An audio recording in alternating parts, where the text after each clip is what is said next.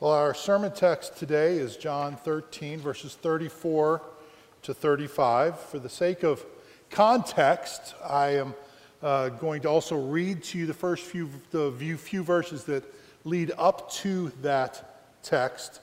Uh, obviously, this is following shortly upon what we just read in our unison scripture reading in John 13, 1 through 11. Uh, so now, if you are able, out of respect for God's word, please rise as I read John 13, 31 to 35. This is the inspired word of God. When he had gone out, Jesus said, Now is the Son of Man glorified, and God is glorified in him. If God is glorified in him, God will also glorify him in himself and glorify him at once. Little children, yet a little while I am with you. You will seek me, and just as I said to the Jews, so now I also say to you, where I am going, you cannot come. A new commandment I give to you, that you love one another, just as I have loved you. You also are to love one another. By this, all people will know that you are my disciples, if you have love for one another. Thus ends the reading of God's holy and inspired word, our only infallible rule for faith and practice. The grass withers, the flower fades, but the word of our God stands forever. You may be seated. Would you pray with me? Our Heavenly Father, we thank you for your word. We thank you for your truth. We thank you that you speak to us even now. We just pray that you would uh, be with us during this time and give us ears to hear. Give us hearts to receive your word, hearts to love you and love one another. We pray this in Jesus' name. Amen. People can be rotten, can't they? I mean, let's just be honest with ourselves. People sometimes are just absolutely rotten. They can sometimes doubt you when you've given them no reason to do anything but trust you. Sometimes they are not there in your deepest hour of need. Sometimes, in fact, they, they treat you as if they don't even know you, or even worse, Sometimes they make themselves out to be an enemy. Because we live in a fallen world, it's often not easy to love other people. Quite simply, they're often not very lovable right? They can be mean and hurtful and uncaring and ugly. It could be something really small, like they, they cut you off in traffic, right? Or it could be something quite large, like a complete betrayal of your trust. Or even if they are acting lovably, there's still that other pesky component to the equation, isn't there?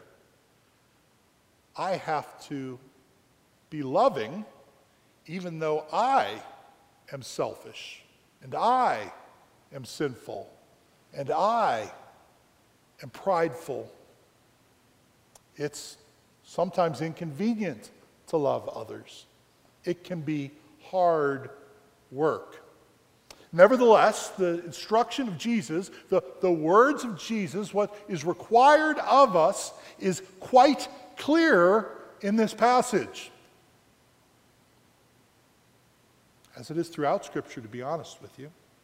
Uh, our, our default position should be one of love, loving those who are most dear and special to us, loving those who are in our family and in our church, loving those who are our neighbors, loving even those who are our enemies. Now, that's all great. It's fine for us to say this is what's required of us, this is what we are supposed to do. But what do we do with such a commandment when it's given to us and it's just something we cannot do? right? As much as we try, I really want to do this.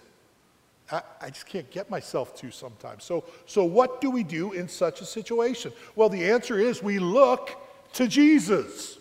We look to Jesus. Specifically, in this passage, I think we see we look to Jesus, uh, we look to his instruction, we look to his example. And finally, we look to his glory. So, first, we look to the instruction of Jesus. And it's, as I said a moment ago, quite clear what that instruction is. Verse 34 A new commandment I give to you that you love one another. R.C. Sproul says Jesus here identified a sure sign of faith in him and a test of one's salvation love for the brethren. This is what Francis Schaeffer called the mark of a Christian. And so we need to ask do you, and do I, as a Christian, love the church? Not just love the church in theory or as an idea, not just love the church as an institution, but do we love the people that comprise the church? The people that make up the body of Christ, even those people that are sometimes a little difficult, those people who maybe don't do things the way we'd like them to do things, those people who aren't quite as thoughtful toward us as we'd like them to be. The Bible's quite clear that, that our, our love in such a situation has, has far less to do with, with how we feel, right? It's, it's not a matter of having warm fuzzies in our heart toward those people that we, we maybe don't feel affection toward, but rather has, has to do more with what we do right? Because when Paul describes love in 1 Corinthians 13, he, he doesn't say something like, love is happy and exciting, not hurting the heart, but rather bringing joy to it and making you feel all warm inside. That's not how he describes love, is it? No, he describes love quite famously as patient and kind. He says love does not envy or boast, it is not arrogant or rude, that it does not insist on its own way. It's not irritable or resentful, does not rejoice at wrongdoing, but rejoices with the truth.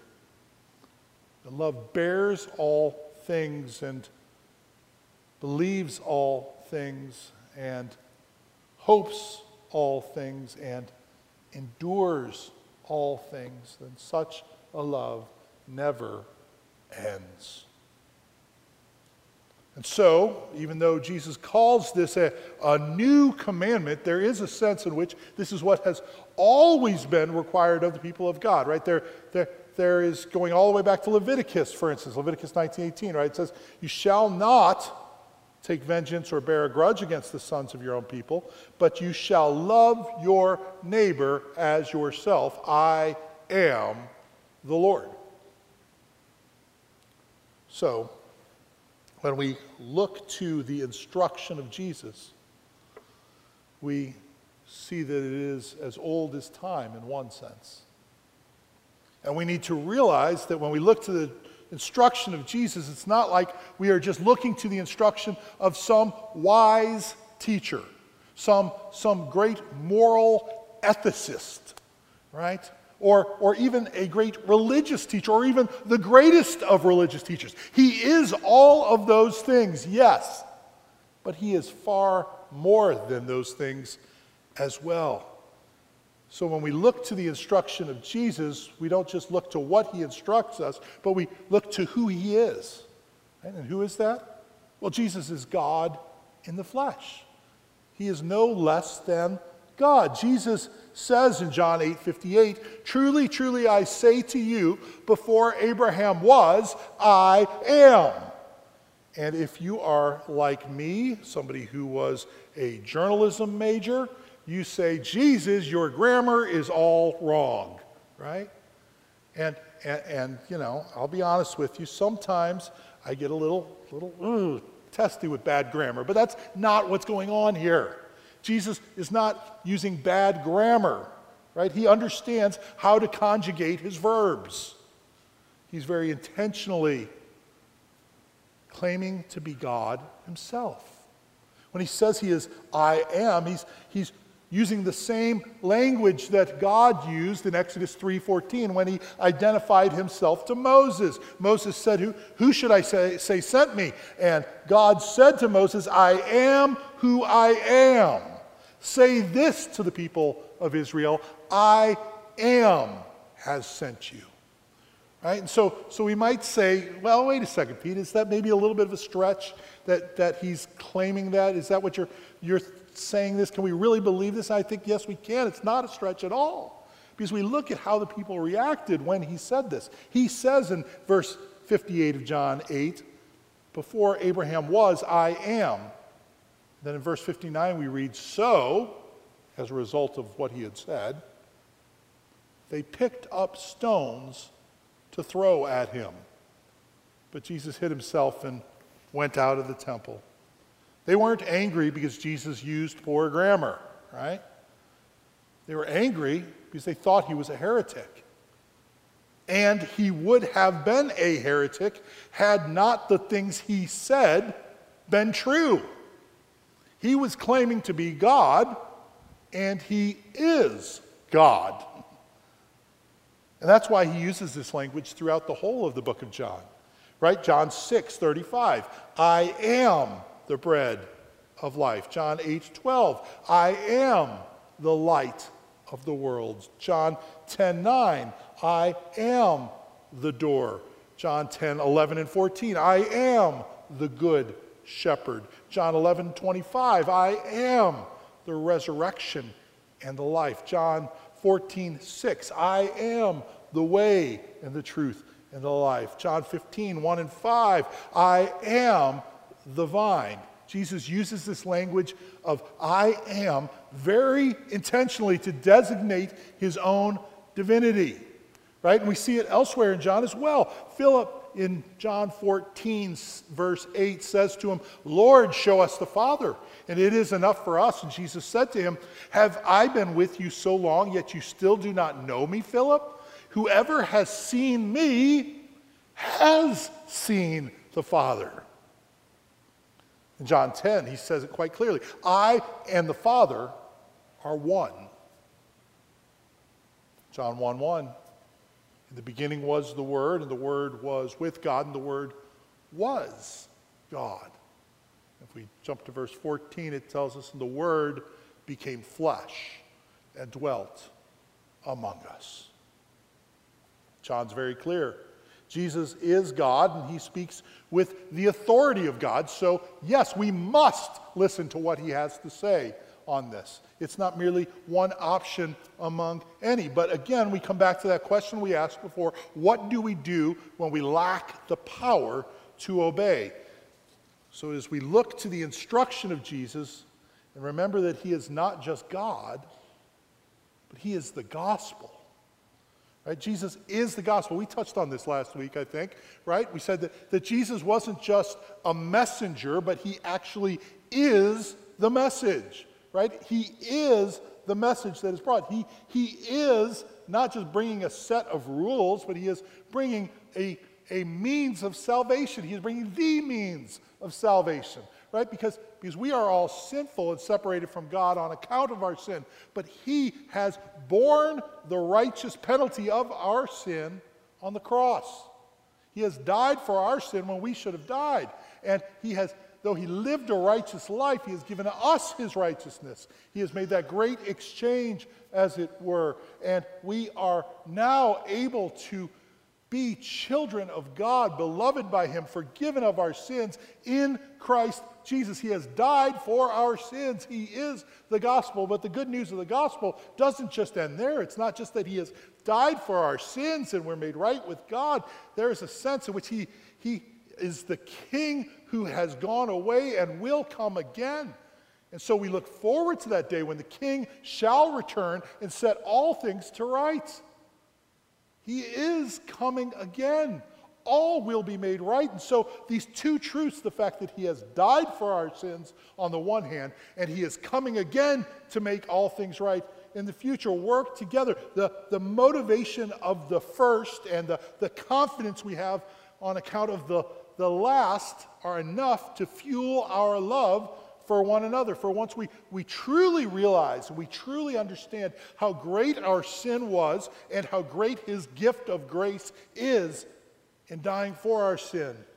We can see how greatly he has loved us even though we didn't deserve it, and that will, will fuel our love for one another. It will cause us to love one another. Because if Jesus can love you in the midst of your sin, and if He, through His Spirit, dwells in me, then I can love you in the midst of your sin as well. Not because you deserve it, not because, because it's easy, not because I get anything from it, but rather because Christ, who is in me, enables me to do it. And, and furthermore, the fact that He has promised that He will return and He will set all things to right. He will settle all scores. He will make everything good. He will balance all the books. Right? That means I don't have to do that. I don't need to hold a grudge against you. You don't need to hold a grudge against me. Because Jesus, in the end, will even all the scores. He will make everything right everything good. We don't need to keep score. Oh, you know, I, I was nice to him that one time, but then he, he was mean to me, so I'm not going to be nice to him anymore because, you know, I, no, we don't have to do that. We can just love freely. And so, between that motivation and that confidence we have, the gospel, which is personified in Jesus, enables us to love. John Bunyan is, is reputed to have said, I don't know that he really actually ever said this. It's attributed to him, uh, but, but, but probably he didn't actually say this, but let's just say he did, just for the sake, because it works out well, right? There's a little ditty that he supposedly put together and went like this It says, Run, John, run, the law commands, but neither gives us feet nor hands. Right? See, the idea there he's saying is, is that the law commands us to do things, right? It says, run, go run. You know, but, but it doesn't give us feet or, hand, feet or hands. Right? It doesn't give us the ability to do what it's requiring of us. The law commands us. It says, go love. But it doesn't give me the power to do it. Run, John, run, the law commands, but gives us neither feet nor hands. Far better news the gospel brings. It bids us fly and gives us wings. You see the idea there? The, the gospel actually demands far more of us than the law, right? It, it doesn't just say run, it says fly. But at the same time, it gives us the wings by which we can do so. And so it is that the gospel equips us and empowers us and enables us to love others. Look to the instruction of Jesus. Second, look to the example of Jesus. Right? Look to the example of Jesus. Verse 34, the second half, he says, Just as I have loved you, you also are to love one another. Now, many commentators suggest that this is actually the part of the commandment that is a new part right? Before, what had been required of us, remember we went back to Leviticus 19 and said you're supposed to love your neighbor as yourself. In other words, you know, you know how much you love you, you know how well you love you? Love your neighbor in that same way. Well, Jesus says something similar, but do you catch the difference? He says, just as I have loved you. Right? He, he doesn't just say that you should love your neighbor. He doesn't just say you should even love them as much as you would love yourself. He says you should love them as I have loved you. Right? Because Jesus loves us far better than we even love ourselves. And so we hear this language of Jesus saying, saying that, that you should love your neighbor even as I have loved you. And we we instinctively, I think, rush to the cross, right? That's, that's our example. When you think of the example of how has Jesus loved me, well, we go to the cross and we consider that. And, and indeed, Jesus himself says in John 15, greater love has no one than this, that someone laid down his life for his friends. And furthermore, in Luke 9 23, he says, If anyone would come after me, let him deny himself and take up his cross daily and follow me, right? You deny yourself, right? Not follow your own instincts, not follow your own flesh, not follow your own sinful heart, but rather take up your cross, right? That instrument of death that you might die. But he's not saying it's a physical death necessarily, because he says we need to take up our cross daily, right? If we're talking physical death, we die once and that's it. He says that this is something we have to do every day. So there is a dying to ourself that must go on, he's saying.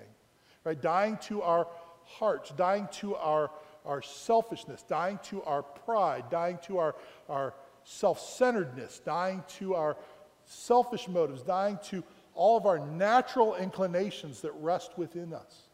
Right? We need to die to all of those daily and follow Him. Right? We hear this kind of language and we, we rush to the cross when we see that we should love as Jesus loved us. But I want to remind you of something here. When Jesus is talking to the disciples and he says to them, Just as I have loved you, you also are to love one another. You know what he hadn't done yet? He hadn't died on the cross yet. And yet he says this in the past tense just as I have loved you. What could he possibly be talking about? Well, I'd like to suggest that he not only possibly, but quite likely and almost certainly is talking about what had just happened before that. We read it together earlier. That wasn't by accident, by the way. At the beginning of John 13, he has washed their feet. Now, what is meant by this? Well, this is the most menial of tasks. This is the kind of task that, that no self respecting Jewish adult would do for another Jewish adult. Right? You, you get some servant to do that, or, or you get somebody of low standing to do that, but certainly not a rabbi, certainly not somebody who is respected like that. And as I thought about that kind of love, that kind of service, that kind of devotion, I thought to my own life, I said, where, where is there something that's like that for me? Or where has there been something like that? And, and I'll be honest with you, because it was the most menial task, a, a dirty task, a low down task, kind of the, the correlation that I came up with is changing poopy diapers, right? You know? Uh, it's just dirty and messy and ooh, I, you know, that's not a fun thing to do. And who wants to do that? Nobody, right? But, but we do that for our children, right? Unthinkingly, eh, we don't, we don't like, well, you know what? You know, I did my four diapers today, I'm done now, you know, right? Or, or we don't say, you know, you know, well, you know, you just need to stop that, you know, you're, you're, you're eight months old now. I'm done with this, right? You know, we, we don't do that. Why? Because we love our children, right? Because we love them. And so we will sacrificially serve them and do unpleasant things for them because we want to care for them. We want to, we want to love them well. And it's interestingly that, that, that we see that Jesus in this passage as he's addressing the disciples, and again, it wasn't part of the text per se, but, but verse 33 that we read together, how does he address them? He says, little children. Right? He's talking to grown, adult Jewish men here. He calls them little children. Now, I mean, that, there are sometimes I say that to adults. I, you know, you are acting like a bunch of petulant little children, right? But that's not the way he means it here. He means it lovingly, kindly, care, caring, and compassionately. He addresses them more like my dear, beloved children. Right? That love that he has for them, that he shows. And, and I was thinking this this week because I just happened to, at the beginning of this week, see a, a, a video of a, of a radio host talking about, talking about children. And uh, he, he was talking about a sign that he saw. I don't know where the context was, how he happened to see it, but, but he saw something about this sign that was in a fifth grade classroom. And he was mocking this sign. He said there was this sign that he saw in this fifth grade classroom, and it, it said, it was a message to the students there, it said, said, The world is better because you are in it. And he was, he was mocking this sign. This is a self professed Christian. He, he said, because, because it was a ridiculous message. He said, What has any fi- fifth grader done to help the world?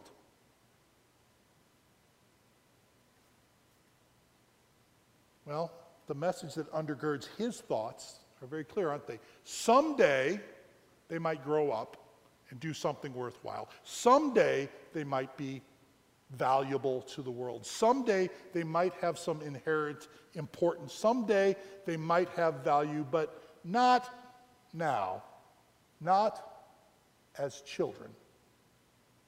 But what does Jesus say?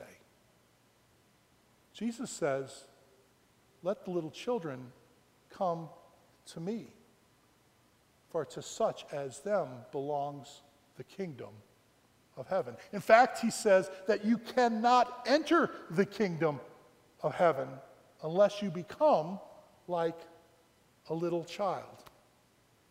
I've often wondered what does he mean by that? What, what does it exactly mean that, that we need to become like little children in order to enter the kingdom of heaven? And, and, and perhaps it has to do with, with our, our trusting and our, our dependence and our, our recognition of our own inability but perhaps it has to do with the way we love. You know, I think of, of a video, another video I saw this week that was much more pleasant. It was a video of a, a little child. He was probably two years old. He was wearing a diaper and a cowboy hat. And that's it. and he was obviously in his yard and a big 18 wheeler pulled into their driveway. The door opened, and his dad stepped out of the truck. And when he saw his dad, he ran to his dad. He took about four steps running toward his dad. He grabbed his hat and threw it away. Uh, you know, I guess he had some idea of wind resistance that he wanted to get rid of. I don't know, but he threw it away and he sprinted to his father. And when he reached his father, he leapt into his arms and wrapped his arms around him and hugged him and loved him so unreservedly, so unabashedly, so unashamedly. Right? He, he wasn't saying, oh man, no, somebody might have the camera on me, I better play it cool. Right? No. He didn't care about anything else at that moment. He loved his father. And I wonder if that's not part of how we ought to love. That's certainly how Jesus has loved us. Hebrews 2 tells us in verse 11 that he is not ashamed to call us brothers. Right? He's not ashamed to call us family. He's not ashamed to bring us in. Right? Though we have been filled with sin and filled with rebellion and filled with with every ugly and dirty thing, he's not ashamed to bring us in and to love us and to make us his own. So we look to the instruction of Jesus, but we also look to the example of Jesus, and, and then we look to the glory of Jesus. Remember verses 31 and 32, again, not technically part of our sermon text today, but they undergird it and give us context for it. When he had gone out, Jesus said, Now is the Son of Man glorified, and God is glorified in him. If God is glorified in him, God will also glorify him in himself and glorify him at once. Two things. One is, Son of Man is Jesus' favorite self designation. He's talking about himself. Second thing, did you notice the words glorify or glorified are used five times in those two little verses? Clearly, glory is part of the main idea of this passage. Our chief end is to glorify God and enjoy Him forever. We know that, right? We do that so that we can draw attention to Him and not to ourselves, right? So, so when we love one another, especially when others are unlovely, that's what we do. We, we draw attention to Jesus. We draw, draw people's gaze to Jesus, right? He says, by this, verse 35, all people will think that you're really nice. No. By this, all people will, will be really impressed by how kind you are. No. No, he says, by this, all people will know that you are my disciples. If you have love for one another, if people see us loving well, they will see Jesus. So we look to the glory of Jesus. We look to the glory of Jesus in the sense that we long for it. We look to it, we long for it. We long for Jesus to come and make things right. We, we long for ourselves to be made right, but we also look to it in the sense that we, we gaze upon it, right? If I say, Look to me now, look to me, I'm saying, Gaze upon me, but, but that's, that's not what I'm saying here. We look to the glory of Jesus. Jesus, before he washed the feet at the start of John 13, he said, The hour has come for the Son of Man to be glorified. He said, And I, when I am lifted up from the earth, will draw all people to myself. He's almost certainly alluding to Isaiah 53 here, right? Well, the end of 52, the beginning of 53. In 52:13 he says, "Behold, my servant shall act wisely; he shall be high and lifted up and shall be exalted." But you remember how Isaiah said that that servant would be exalted? He said that he despised and rejected by men, a man of sorrows, acquainted with grief. Right? That he was borne our griefs and carried our sorrows. He was pierced for our transgressions and crucified for our iniquities, and upon him was the chastisement that brought us peace, and with his wounds we are healed. That is what his glory was all about. His about the cross. It's in the, the cross that he is glorified. He, is, he was lifted up, as it were. He was lifted up on the cross, right? In the same sense that Moses lifted up the serpent in the wilderness. He's also lifted up in that he is exalted and magnified and made much of on the cross. And he will come again in glory one day. And when he does, 1 John chapter 3 verse 2 tells us what we will be has not yet appeared, but we know that when he appears, we shall be like him. And it gives a reason. It says, because we will see him as he is. Right? And so, if seeing him as he truly is is what changes us, that's just all the more reason that we should look to the Word of God now right? Because in the Word of God, that's where we see Him. And we see that we love because He first loved us. Do you know His love? Do you know His love today? If so, are there those in the body of Christ toward whom you harbor bitterness? That you are angry at? That you are tempted to feel unloving toward? If so, look to Jesus. Look toward his love for you. Forgive in your heart and seek reconciliation where relationships have been fractured. If you don't know the love of Jesus, then I, I plead with you today turn to him. Come to see the love of God that is available to you in Christ Jesus, the forgiveness for your sins. Trust in Him. Set aside your own ability. Give up the idea that you can save yourself or make yourself right with God or, or that you're already right because you're not. But turn to Jesus and be right in Him. No forgiveness. There's no wrong that you have committed that is too great for His love. For he has given himself for us. He's given his very body and blood. He has given his very life. He's given us this table. Right? He's given us this table here. And when we come to it, we, we proclaim the death of Christ Jesus. This death which he tasted for all of us so that we would not need to taste it. And instead, we can come to this table and taste and see that the Lord is good. If you don't trust in Jesus, I would urge you to refrain from coming to the table. Because what we are proclaiming when we partake of the table is that He has indeed died for our sins, and that we have forgiveness in Him, that we trust in Him, and we are willing to take up our cross and die to ourselves and follow Him daily in His love.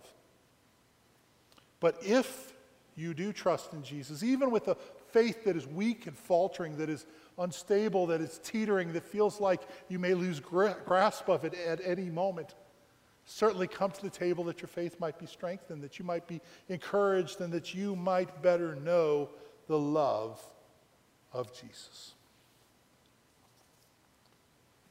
So, for those of us who are going to come to the table, it's our practice here that we proclaim our common faith together. We do so in the words of the Apostles' Creed, which is printed in your bulletin.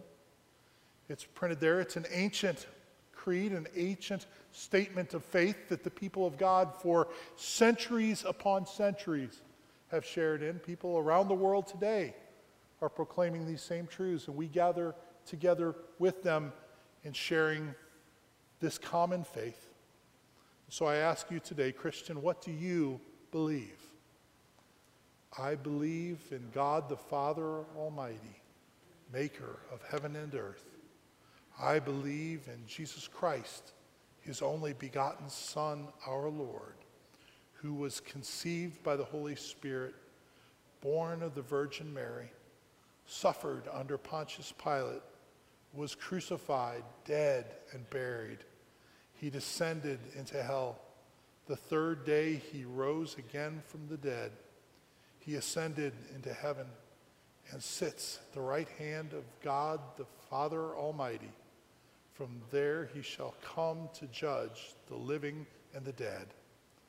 I believe in the Holy Spirit, the Holy Catholic Church, the communion of saints, the forgiveness of sins, the resurrection of the body, and the life everlasting. Amen.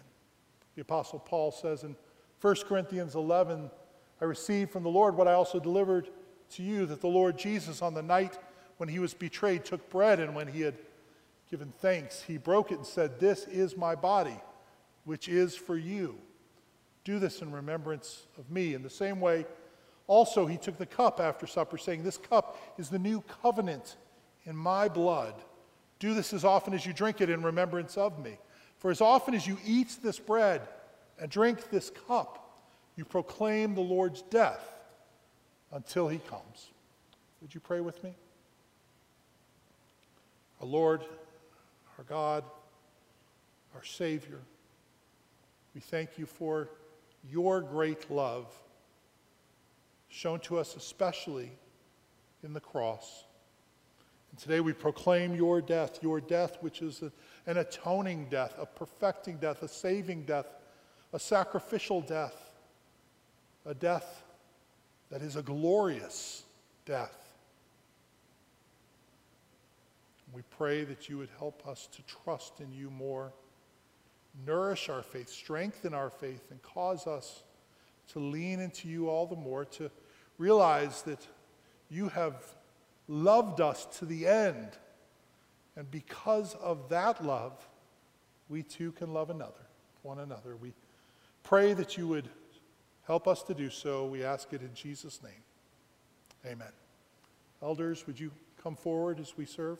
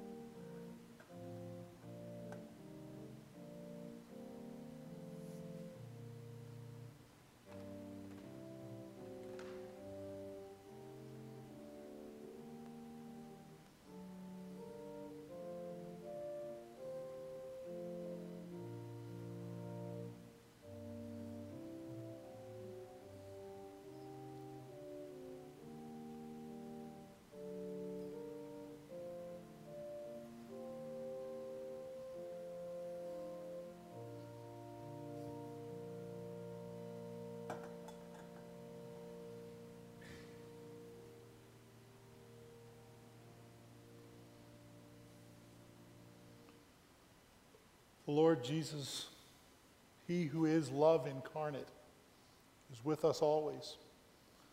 But in a very special and unique and mysterious way, He is with us even beyond that normal way as we partake of this bread in faith.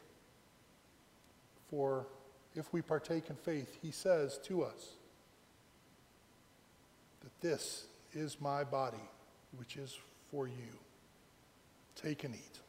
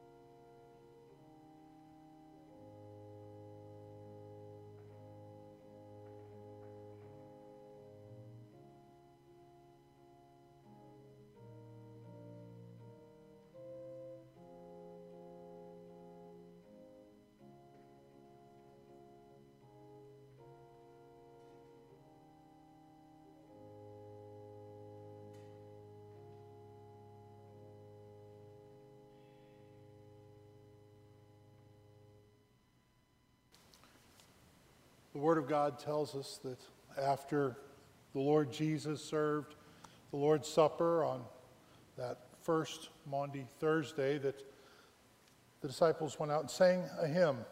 It's fitting for us to do the same. Specifically, you'll note that in our bulletins is printed the hymn, They'll Know We Are Christians by Our Love. May that be true of us, and may we sing that together now. Please rise.